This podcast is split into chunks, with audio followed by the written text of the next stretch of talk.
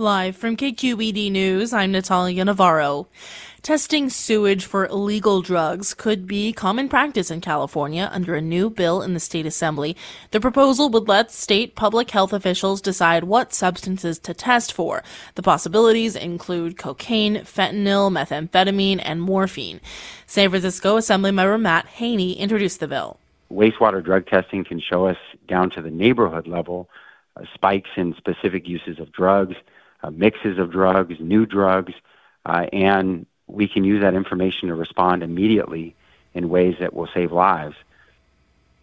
Marin County has been tracking metabolized drugs in sewage for over a year, finding rare drugs such as tranq, as well as a spike in fentanyl that predicted a jump in overdoses.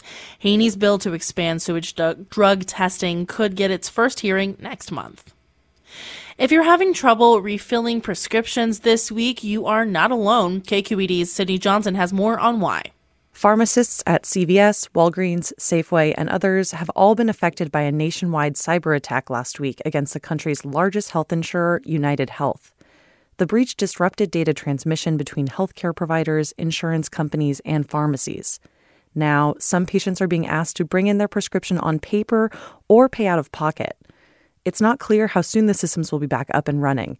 United Health reports the disruption is expected to continue through at least the end of the day.